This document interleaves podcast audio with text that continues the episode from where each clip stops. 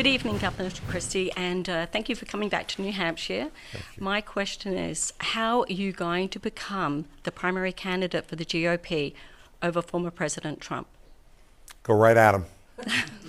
There's no other way to do it. See, I don't understand how you want to beat someone who is essentially an incumbent, right? He's been our nominee twice, if you're not going to speak directly about him and why you're better than him.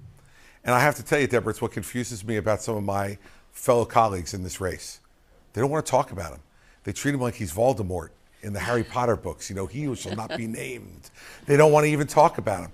Look, the fact is that I can talk to you about this in two ways. First is on the substance of his presidency. He promised us that he was going to repeal and replace Obamacare, one of his central promises. He had a Republican Congress his first two years, and he didn't get it done. He promised us that he was going to balance the budget in four years because he was a businessman who was going to know how to do that. He added $6 trillion to the national debt in four years, the worst fiscal performance of any president in history. And we shouldn't have been surprised because this is the guy who went bankrupt three times in my state running a casino. Who goes bankrupt running a casino? Right? I don't understand that. Third, he promised he was going to build, you'll remember, said it right on the stage here in New Hampshire, a big, beautiful wall across the entire border of Mexico, and Mexico was going to pay for it. Well, in four years, he got 52 miles of new wall built. 52 miles.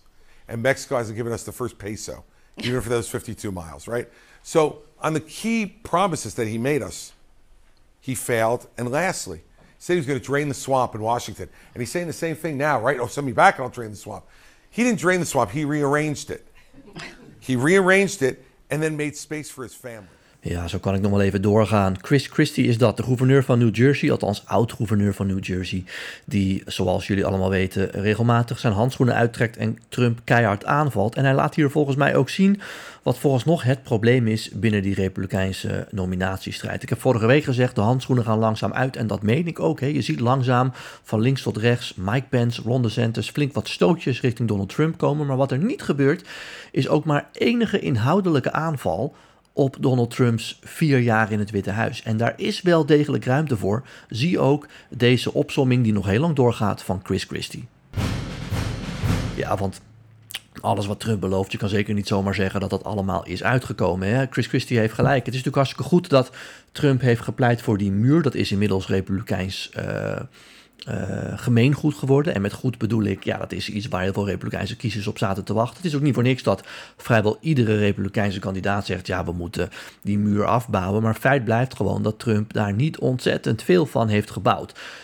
Uh, tegenargument uh, van Trump kan natuurlijk zijn van ja, ik ben überhaupt degene die dit punt hè, van die onbegrensde immigratie heeft aangesneden. Ik ben überhaupt degene die over die muur begon. Jullie maakten me allemaal belachelijk en inmiddels is er een deel gebouwd. Dus wil niet zeggen dat Trump helemaal uh, dat, dat, dat, het, dat het één groot uh, probleem is voor Trump, dit dossier. Dit is een windossier voor Trump. Alleen het feit, als het gaat over de muur, als het gaat over de gezondheidszorg, als het gaat over, nou ja, wat Chris Christie ook zegt, drain the swamp, kun je wel degelijk ook wat kritische kanttekeningen plaatsen. Dat gebeurt nog niet, maar ja, jullie hebben mijn podcast van vorige week gehoord. Mijn stelling is, hè, want Chris Christie zegt hier wel, uh, uh, Donald Trump is een soort Voldemort, hij die niet genoemd mag worden. Dat is ook zo. Voor de meeste kandidaten gaan ze toch met een flinke boog om Trump heen. Uh, maar je ziet langzaam maar zeker, wat ik vorige, in de vorige podcast ook al zei, dat kandidaten als Mike Pence en, Ron DeSantis langzaam maar zeker de handschoenen uitdoen. En degene die daarin voorop gaat is Chris Christie. En daarin... Uh, zorgt hij toch wel voor een soort trendbreuk. En denk ik, dat is mijn vermoeden, dat we de komende weken ook wel veel meer uh, aanvallen op Trump gaan zien, ook inhoudelijk. Hè? Dus het punt wat hier Chris Christie maakt, ik denk dat we dat nog vaker terug gaan zien. Zeker als over uh, ruim een week nu, uh, volgende week woensdag, dat eerste Republikeinse presidentsdebat gaat plaatsvinden. Of Trump daar nu wel of niet bij is, er zullen ook langzaam maar zeker wat meer inhoudelijke aanvallen op de president moeten gaan plaatsvinden. En ik denk dat Chris Christie daarmee het spits afbijt. En dan um, um, komen we ook weer terug op de reden waarom ik überhaupt veel aandacht aan Chris Christie besteed. Ik hoor sommigen van jullie wel eens zeggen van ja, maar Chris Christie staat op 1, 2, soms 3 procent in de peilingen. In New Hampshire staat hij overigens wat hoger. Ik ga binnenkort naar New Hampshire. Ik hoop dan ook uh, uh, in levende lijven bij een bijeenkomst van Chris Christie te gaan zitten. Uh, er zijn natuurlijk geen nationale verkiezingen in Amerika. Je hebt alleen maar voorverkiezingen per staat. En die verkiezingen beginnen in januari, februari. En de tweede staat waarin die verkiezingen plaatsvinden, is New Hampshire. Is daarmee heel invloedrijk. En daar staat Chris Christie op plaats drie. Uh, achter Trump en DeSantis. Maar dat is overigens niet de reden waarom ik uh, veel aandacht aan Chris Christie besteed. Ik besteed veel aandacht aan Chris Christie.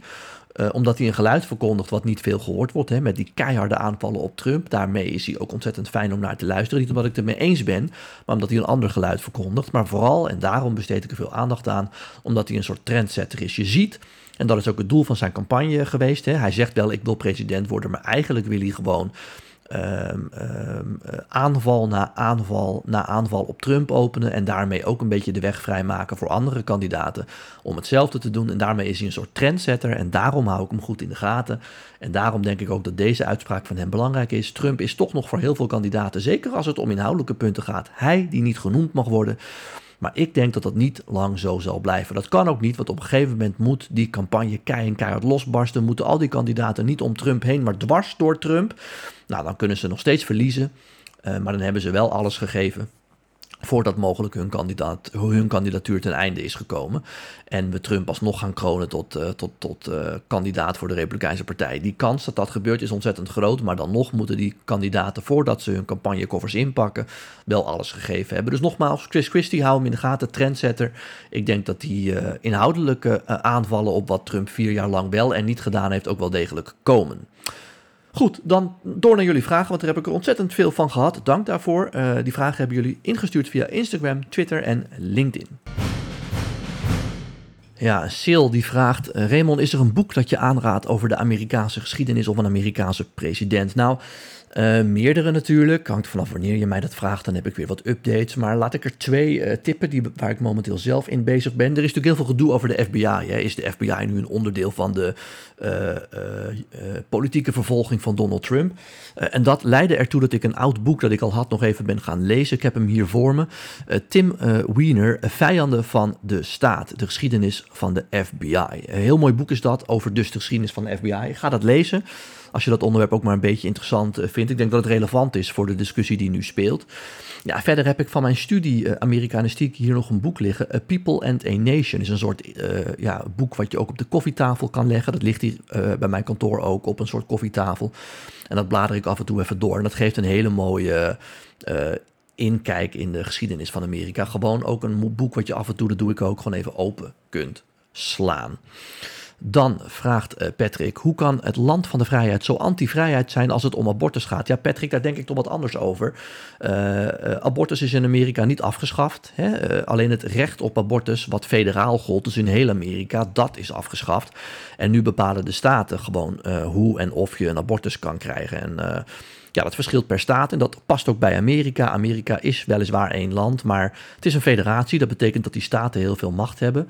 Voordat uh, er zo'n 40 jaar geleden een federaal recht op abortus kwam, werd het recht op abortus ook gewoon per staat uh, verschillend bepaald. En dat lijkt me ook heel erg bij Amerika passen. Geldt voor heel veel onderwerpen dat het eigenlijk heel gezond is om dat per staat te regelen. Dus dat wil helemaal niet zeggen dat de vrijheid is ingeperkt.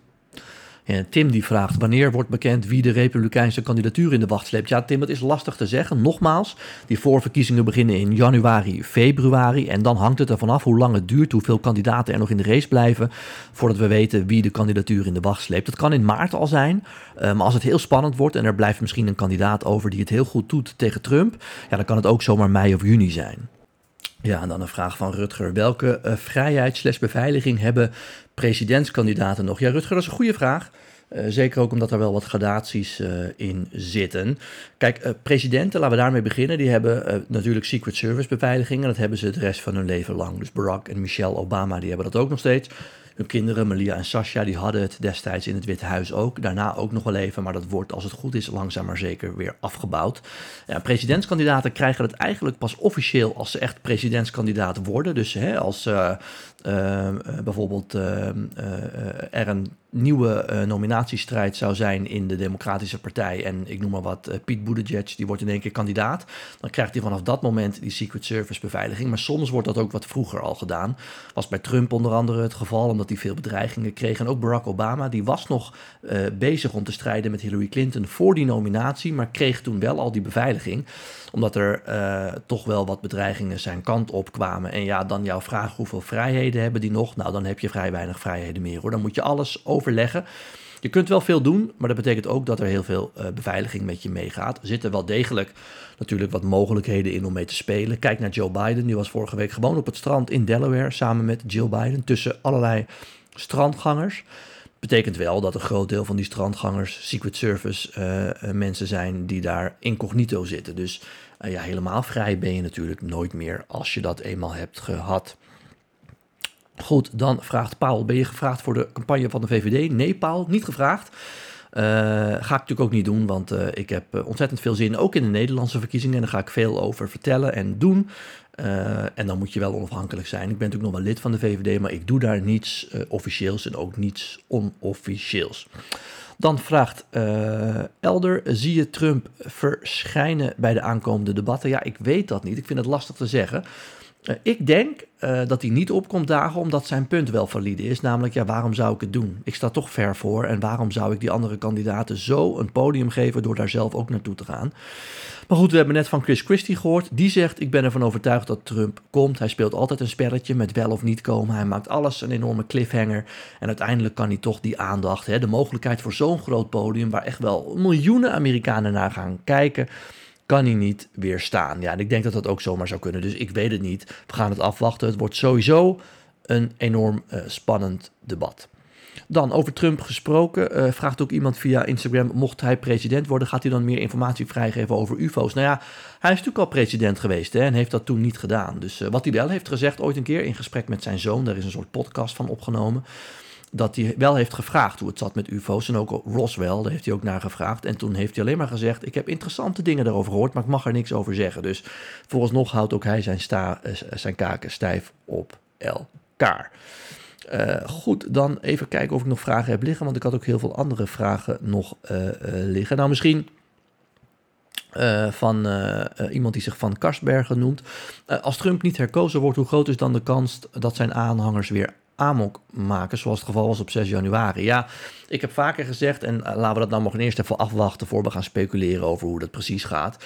Ik heb vaker gezegd, uh, als Trump bijvoorbeeld die Republikeinse nominatiestrijd zou verliezen, hè, want dat kan ook nog, ja, dan moet ik maar kijken in hoeverre die dat accepteert. Waarschijnlijk accepteert hij dat niet, want dat doet hij nooit. En hoe zijn achterban daarop reageert. Dus dat of Trump nou wint of verliest, het sowieso nog heel spannend gaan worden. Dat is zeker. Maar hoe het precies gaat, ja, met zes maanden weten we meer. Dus laten we daar vooral ook even op wachten. En tot slot, jullie luisteren nu naar de podcast Amerika in 15 minuten. En ja, regelmatig komt de vraag terug, Raymond, naar welke muziek luister jij graag? En daarom ben ik ook, zoals jullie misschien weten, een afspeellijst begonnen op Apple Music. Uh, en om een van de artiesten die erop staan uh, te introduceren, ga ik even een Johan Derksen doen. Komt ie aan. George Strait werd geboren op 18 mei 1952 en is een van Amerika's bekendste country-artiesten. Had talloze hits en begon daarmee te scoren in de jaren 80. Hij treedt nog steeds op en dit is wellicht een van zijn bekendste en naar mijn mening mooiste nummers. George Strait, Amarillo by Morning.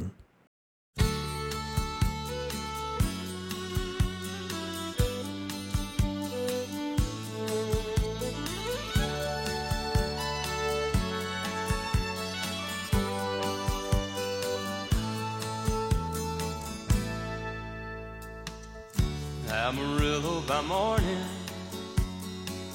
up from San Antonio. Everything that I got is just what I've got on. When that sun is high in that Texas sky, I'll be bucking at the county fair. Amarillo by morning Amarillo I'll be